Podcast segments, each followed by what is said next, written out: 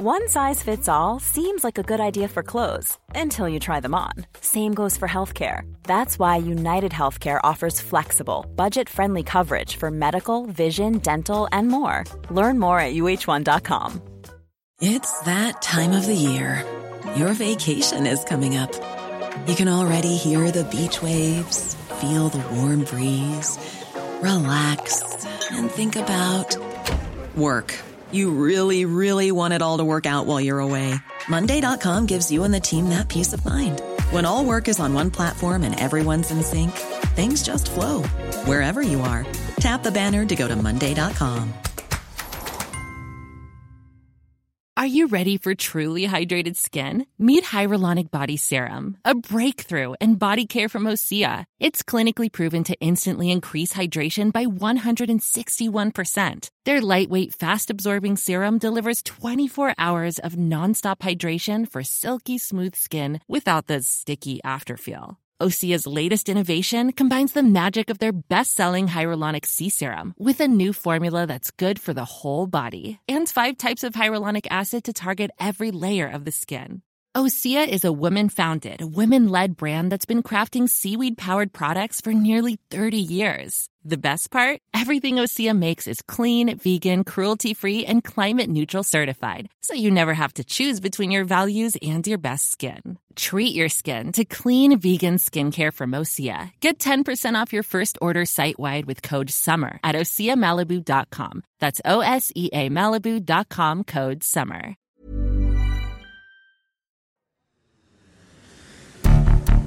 States like these and their terrorist allies constitute an axis of evil. Not merely peace in our time, but peace in all time. Continued cooperation for world peace.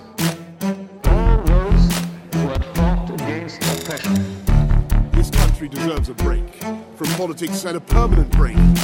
Talking about Brexit. Hej och välkomna till Utrikespodden. Eh, välkomna tillbaka. Ni lyssnar som vanligt på mig, Axel Hellman, och med mig har jag Sebron Kalander. Hallå Seb! Hej Axel! Eh, jättekul att spela in igen. Eh, vi har ett eh, superbra avsnitt eh, den här veckan tycker jag. Vi kommer att prata om uppdateringar från Afghanistan där det kommer stora nyheter. Vi kommer att prata lite om olika sätt som klimatförändringar kan påverka eh, utrikespolitik och eh, säkerhetsfrågor. Och vi kommer också att prata om lite nyheter från Iran och eh, Irans eh, minst sagt spända relationer till omvärlden, inte minst då USA. Eh, vi vill bara påminna om att ni jättegärna får gå med i vår Facebookgrupp Utrikespodden. Eh, vi tycker det är superkul eh, när ni hör av er och vi tycker verkligen att det är roligt att se att vi börjar bygga upp en community där. Eh, det kommer ganska ofta frågor som vi alltid försöker ta med i avsnitten. Så om ni inte har gjort det, gå gärna med där. Eh, Sebbe, är det någonting att lägga till på housekeeping tycker du? Jag vill bara förstärka poängen med att folk får gärna gå med i gruppen och jättegärna skicka in frågor. Vi tycker det är jättekul och vi hade ju i förra avsnittet upp en fråga om Ryssland och vi ser gärna att, eh, att ni skickar in fler frågor så vi kan ha en interaktion och eh, bolla sånt här fram och tillbaka. Vi tycker det är jättekul. Ehm, men, men det var allt jag hade att säga. Jag tänkte att vi kan väl gå vidare till spaningarna. Och jag vet Axel att du hade tänkt prata om klimatförändringar och hur, och hur det driver människor på flykt. Kan du berätta mer? Ja, eh, jag hade tänkt att vi skulle prata lite om eh, klimatet i podden, för det är ett sånt intressant ämne och eh, som vi har sagt tidigare, men aldrig riktigt gått in på djupet på, så har det ju väldigt många eh, beröringsområden där det faktiskt påverkar utrikes eh, och säkerhetspolitik.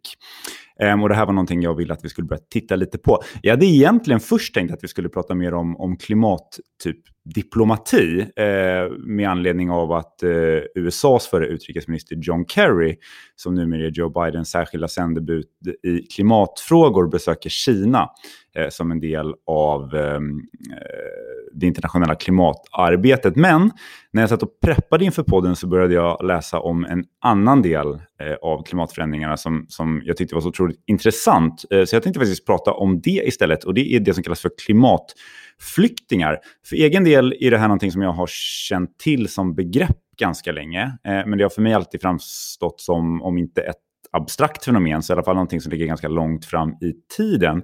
Men jag ramlade över ett antal intressanta stories om det här, bland annat från Eurasia Group och i Time Magazine, och jag tyckte det var väldigt intressant. Eh, inte minst för att det någonstans ger ett svar på hur omfattande konsekvenser den globala uppvärmningen kan få och vilka enormt svåra politiska beslut det faktiskt kommer att leda till. Ehm, så jag tänkte att vi skulle prata lite om det idag. Jag tror egentligen kanske bästa utgångspunkten för det här ämnet är en man vid namn Ione Teitiota. Eh, för, för ungefär åtta år sedan så ansökte han om asyl i Nya Zeeland mot bakgrund av att hans hem på en av öarna i Kiribati, som är en liten önation i Stilla havet, eh, kommer att bli i princip omöjlig att bo på som ett resultat av klimatförändringar och framförallt då som ett resultat av stigande havsnivåer. Eh, Teitiota ville eh, eh, inte vänta tills det hände. Ehm, utan han valde istället 2013 att söka asyl i Nya Zeeland med grunden i att hans mänskliga eh, rättigheter att, att, att ha rätt till ett hem. Eh, Nya Zeeland avslog den här förfrågan, eh, varpå den här mannen istället bad FN att ge honom status som klimatflykting. Eh, det här gick inte heller vägen eh, då FN genom sin eh, kommitté eller utskott för mänskliga rättigheter eh, bland annat kom fram till att det fortfarande finns tillräckligt mycket med tid för att eh, flytta på Kiribatis befolkning.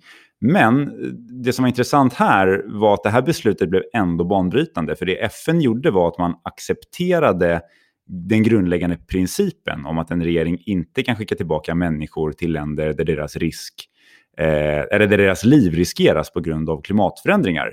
Eh, och jag är ingen jurist, men jag förstår att det här ändå skapar någon sorts grund för liksom, det, det juridiska konceptet klimatflykting och, och, och hela den debatten som vi antagligen nu ser kring det här fenomenet. Kan du berätta lite mer om Kiribati och situationen där? Ja, eh, Kiribati är som sagt en liten önation. Jag kollade på lite dokumentärer och reportage om det här landet eh, eh, som en del av förberedelsen. Och det är verkligen liksom sinnebilden för ett tropiskt paradis. Otroligt vackert. Det bor ungefär 100 000 människor här, utspridda på ett antal öar. Eh, och jag tror att det är viktigt att notera att det i princip inte finns någon variation i topografin. Eller mer specifikt så finns det liksom inga höjder eh, på de här öarna. Jag tror att markytan är typ två meter över havet eh, i snitt. Och det här är också att det är ett av de länder som har drabbats allra värst av klimatförändringarna. Eh, och faktiskt ett av de länder som, som jag förstår det riskerar att försvinna helt, alltså att totalt översvämmas. Men redan innan dess så kan det mer eller mindre bli obeboeligt på grund bland annat av att det är svårare att få eh, färskvatten på de här öarna. Eh, och redan nu, som jag förstår det, så är ganska stora konflikter på de här öarna. Eftersom att folk redan nu flyttar till de större öarna som ett resultat av de här eh, förändringarna i klimatet. Vilket bland annat har lett till olika dispyter över vem som äger marken och så vidare. Och, eh, det här har gått så långt att landets regering nu planerar att flytta hela befolkningen, alltså hela landets befolkning till Fiji, där man har köpt stora landområden. Och eh, det löser ju ett problem, eh, men det öppnar ju uppenbarligen för lika många nya problem. Eh, vad jag förstår är det otydligt exakt vilka rättigheter de här människorna kommer få i sitt nya hem. Och det är heller inte klart hur de eh, ska kunna försörja sig när de väl kommer dit. Så det är en helt fruktansvärd historia. Eh, och eh, som jag ändå förstår är någonting som jag tror vi kommer få se fler av under vår livstid. Eh, har någon särskild plats i åtanke där det kan bli aktuellt, där vi kommer se klimatflyktingar? Ja, eh, jag tittade runt lite och ett exempel är ju Bangladesh eh, som är ett land som redan idag har enorma problem med översvämningar bland annat. Och det här tror man kommer öka ordentligt i framtiden. Eh, och det som är värt att notera är liksom om vi jämför eh, Bangladesh med Kiribati så talar vi helt olika proportioner. Kiribati har som sagt drygt 100 000 invånare.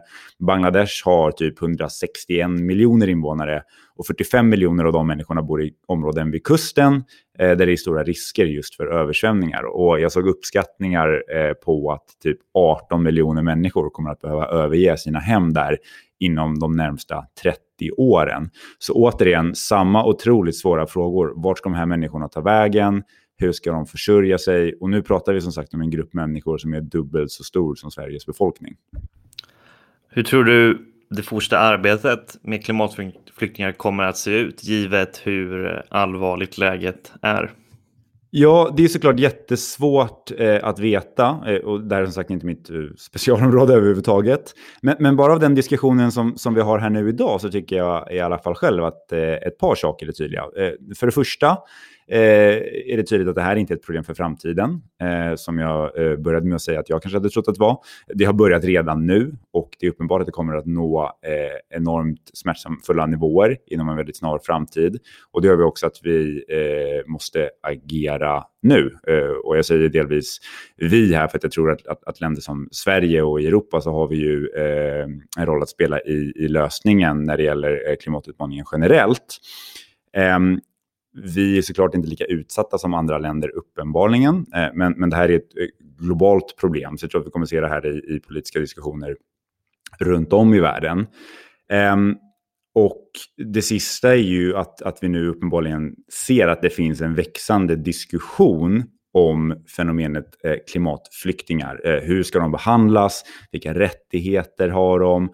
Och därmed såklart också vilka skyldigheter som finns gentemot de här utsatta människorna.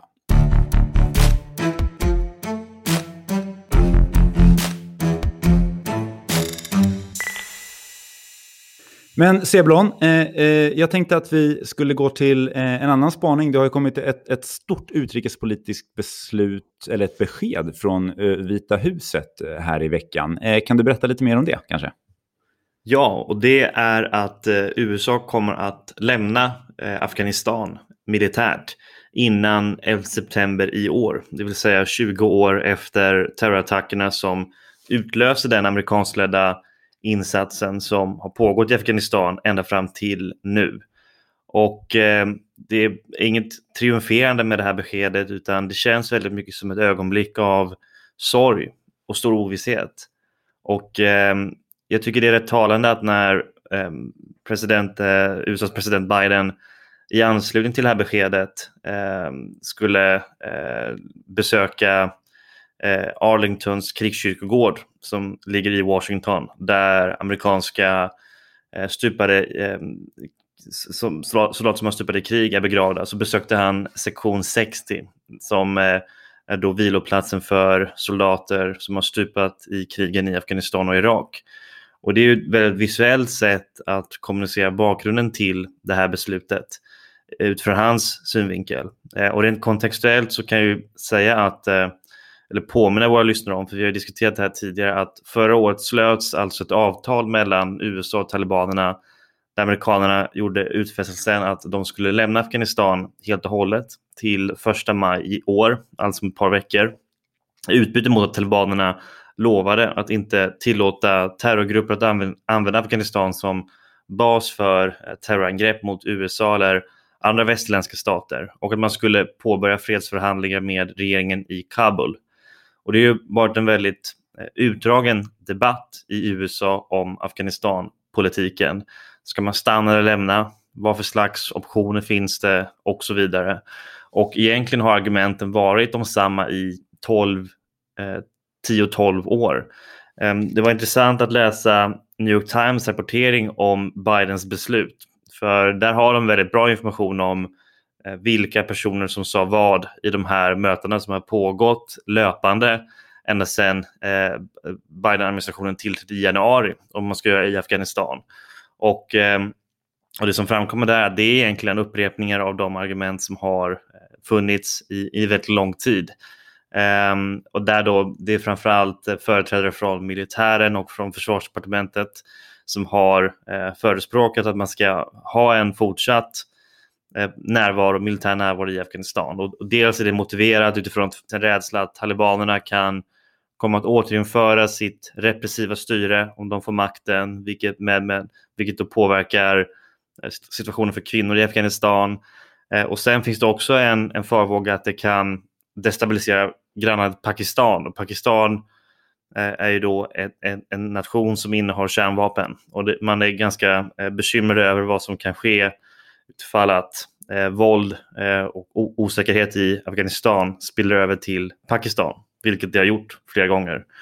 Eh, men till slut landade Biden ändå att det eh, politiskt och strategiskt är ohållbart med en fortsatt amerikansk eh, militär närvaro i Afghanistan även om det skulle vara med ett relativt litet antal trupper. Men när han höll eh, sitt tal då, i, jag tror det var i torsdags kväll, eh, så, så gav han uttryck för en ganska alltså, stor ambivalens, vilket jag var inne på tidigare, eh, om att det här är ett, eh, ett jättesvårt beslut. Och det, ärligt talat så finns det inga, inga bra svar. Och i, i förberedelse för det här så tittade jag igenom eh, Barack Obamas memoar som kom ut i, i höstas, eh, A Promised Land. Och, och, han, när han var president så var ju bland det första som han konfronterades av just situationen i Afghanistan.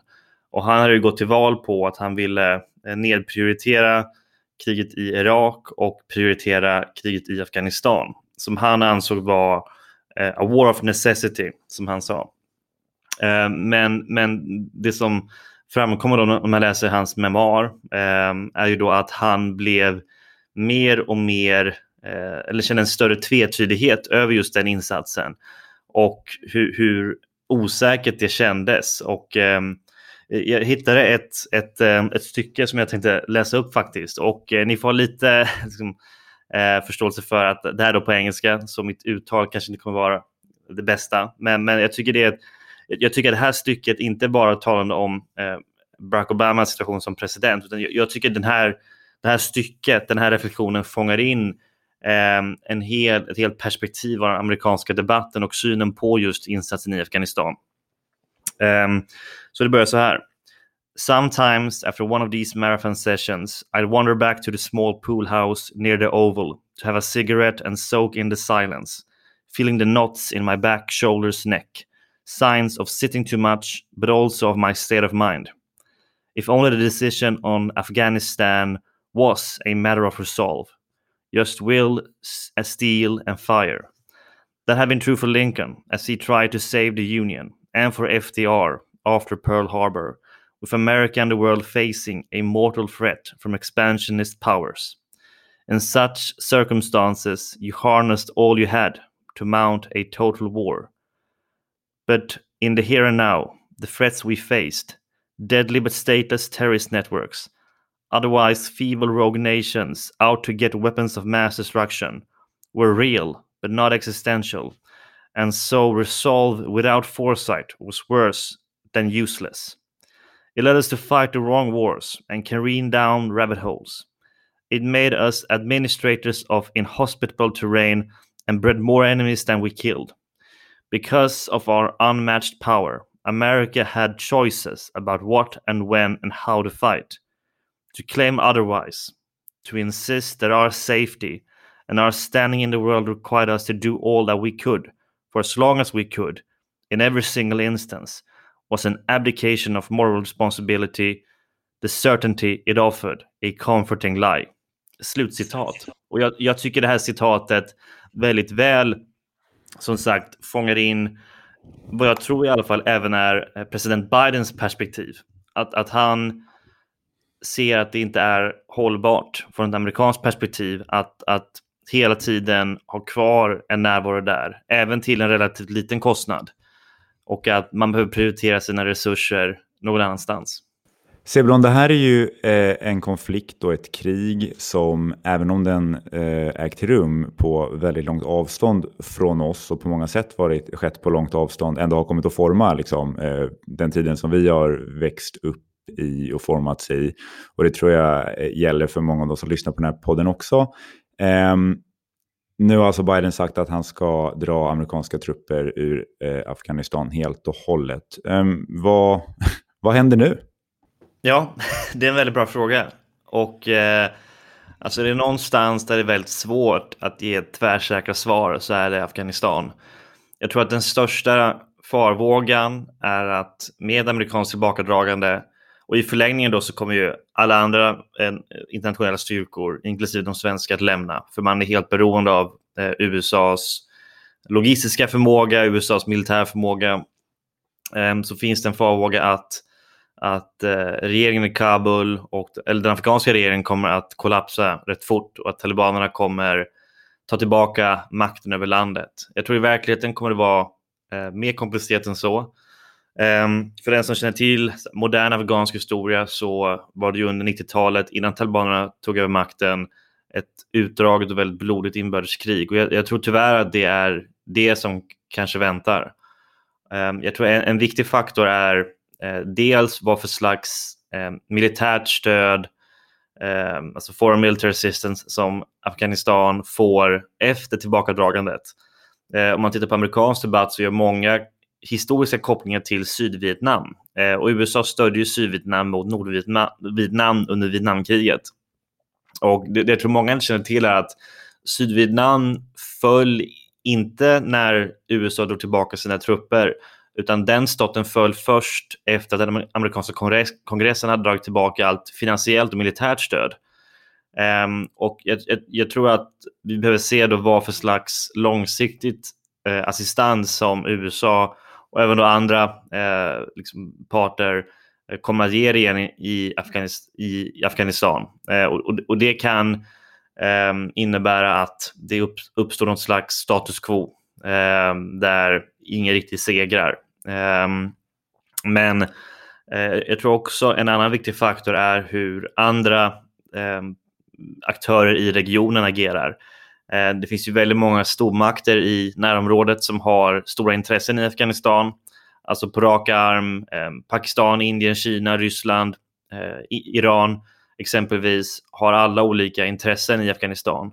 Och jag tror att ingen egentligen har ett intresse av att man ser en, en destabiliserad situation i Afghanistan där då terrorgrupper som al-Qaida eller IS får agera hur, hur som helst. Utan eh, jag, det, det, mest optimistiska jag vågar vara över situationen i Afghanistan, det är att det uppstår någon slags eh, stalemate. Att eh, att man kan hitta någon slags eh, regional lösning. Jag tror, jag tror, inte det kommer vara det vi hoppas på.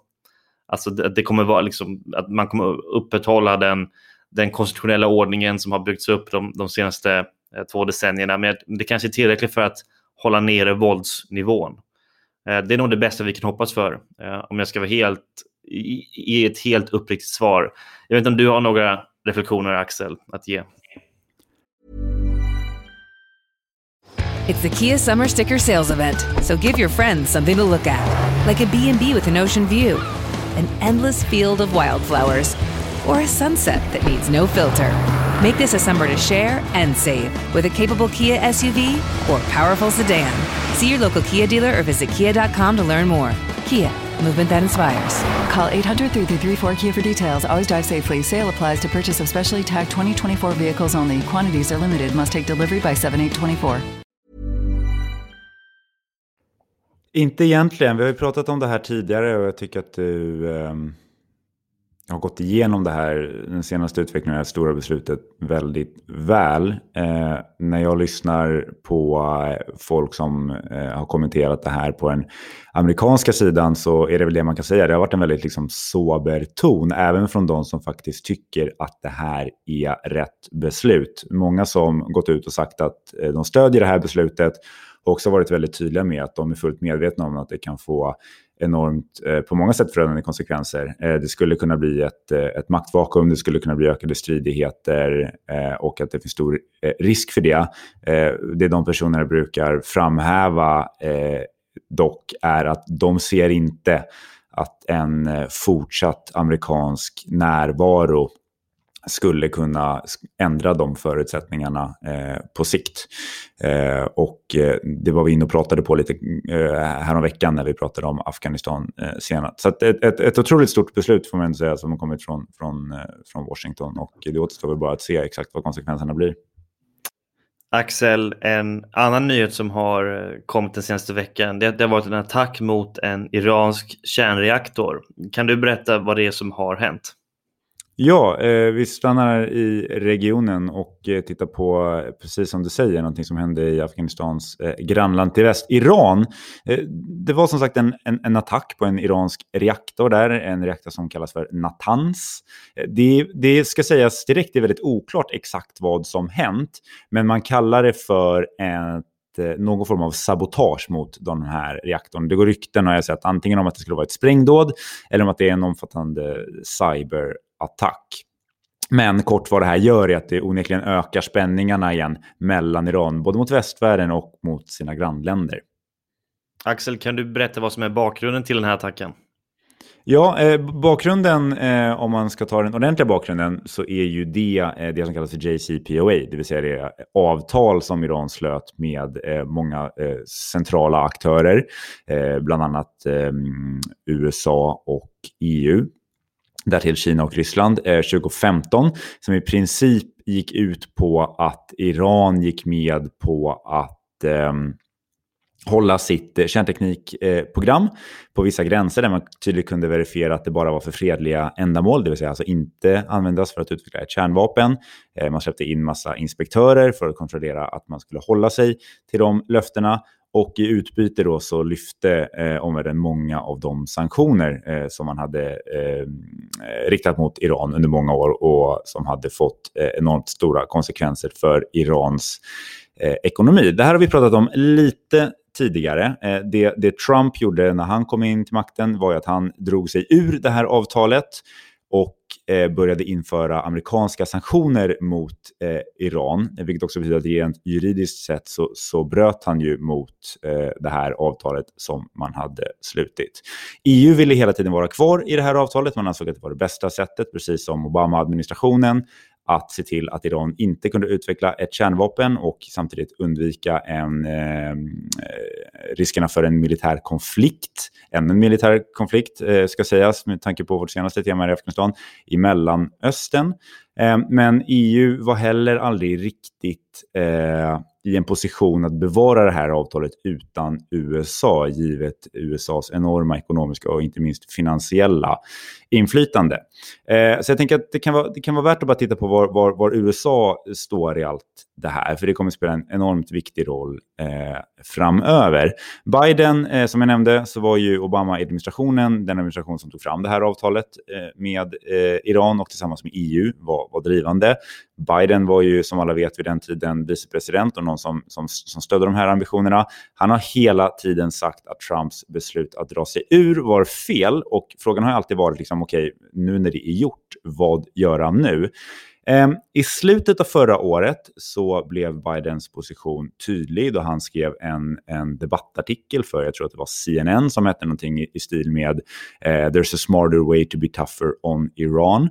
Och där hävdade han egentligen, hans huvudargument var att det bästa sättet att ta tag i eh, alla de problemen som USA och västvärlden har med Iran är att först återupprätta avtalet för eh, kärnteknikfrågan, det vill säga återupprätta JCPOA och sen utifrån det arbeta för att prata om även andra problem. Eh, allt från eh, mänskliga rättigheter i Iran, men också Irans stöd för militära grupper runt om i Mellanöstern som har en destabiliserande eh, effekt.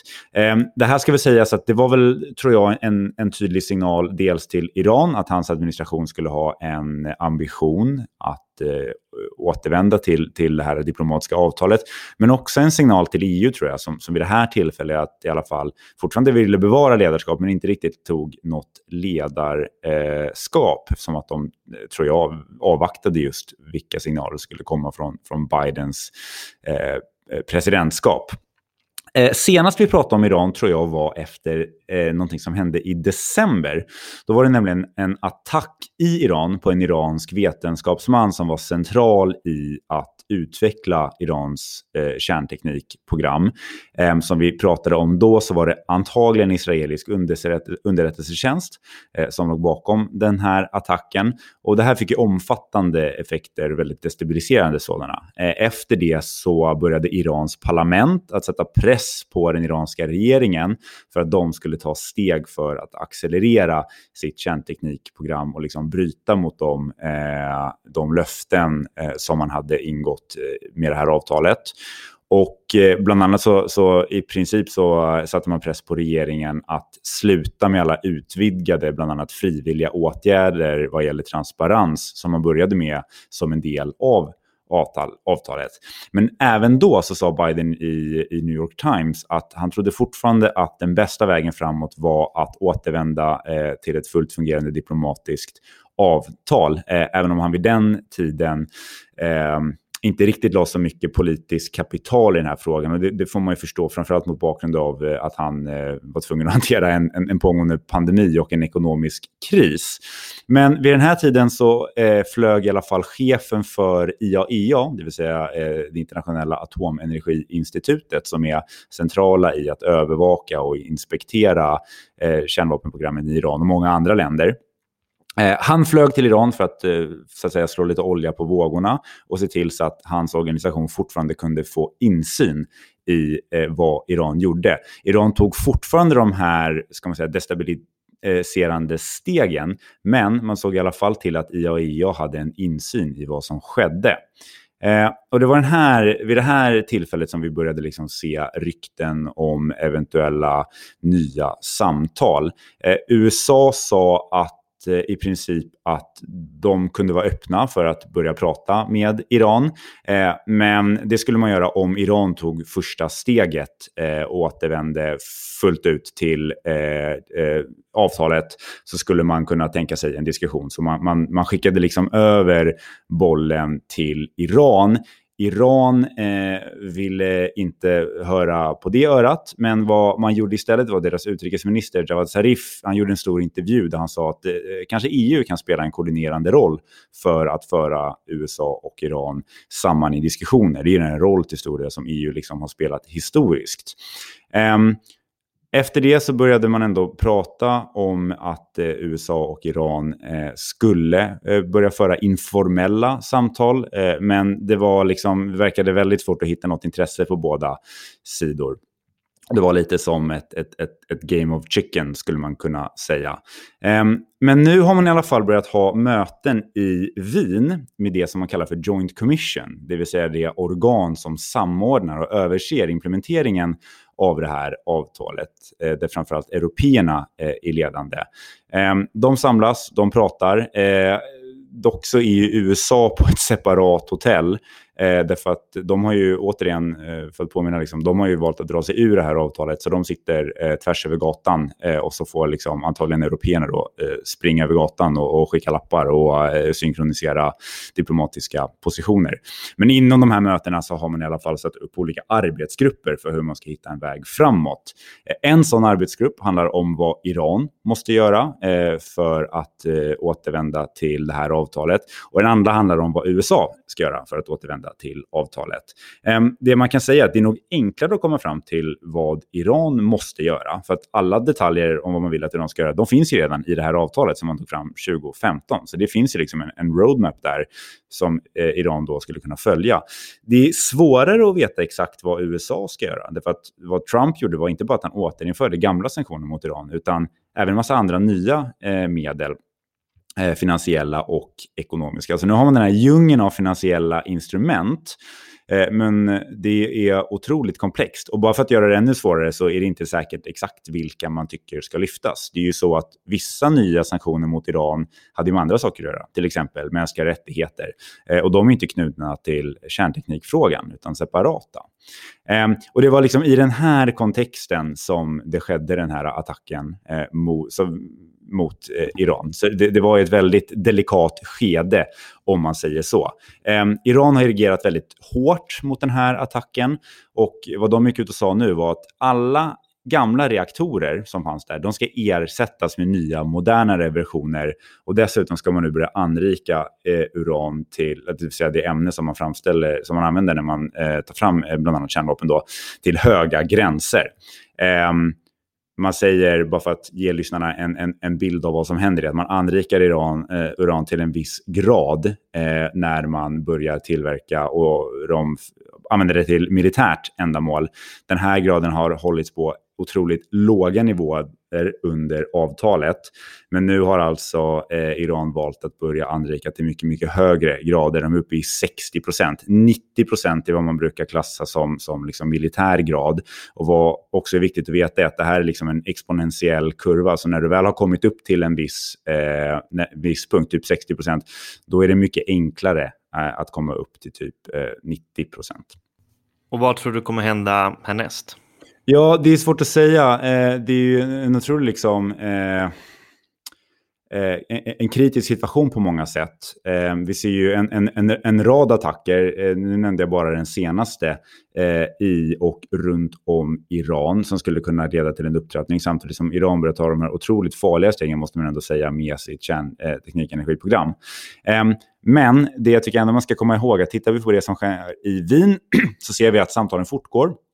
Vad jag förstår så går de i rätt riktning. Det finns nu en vilja, en villighet från USA att faktiskt återvända till diplomati. Eh, och eh, jag tror även att den, eh, den, den, den, finns uppenbarligen hos iranierna också eftersom att de är med i de här mötena. Eh, man skulle såklart kunna tycka att Iran skulle kunna vara mycket mer konstruktiva i de här mötena. Kanske då tillåta USA att faktiskt delta i samtalen även om de nu inte är eh, formellt sett är en del av den här gruppen. Eh, men jag tror att det här blir väldigt svårt att avgöra. Det man ska komma ihåg är att eh, det är val i, i Iran i juni. Och det här leder ju till en otrolig liksom, politisk press inom Iran. Där jag tror att framförallt de liksom, hardliners, de som är emot något sorts engagemang med västvärlden och emot det här avtalet, trycker på väldigt, väldigt hårt. Um, så att jag tror att ambitionen finns där. Jag tror att det är enormt hjälpsamt nu att, eh, att EU och eh, de europeiska länderna och eh, USA faktiskt har en likartad syn på det här. Men jag tror att det är ett otroligt svårt diplomatiskt arbete som, som kommer behöva eh, fortgå här under en lång period framåt. Det var allt för den här veckan, eh, Sebulon. Eh, vi är tillbaka snart igen eh, med nya ämnen och eh, förhoppningsvis lite nya frågor från våra lyssnare. Eh, vi ses då. Hej!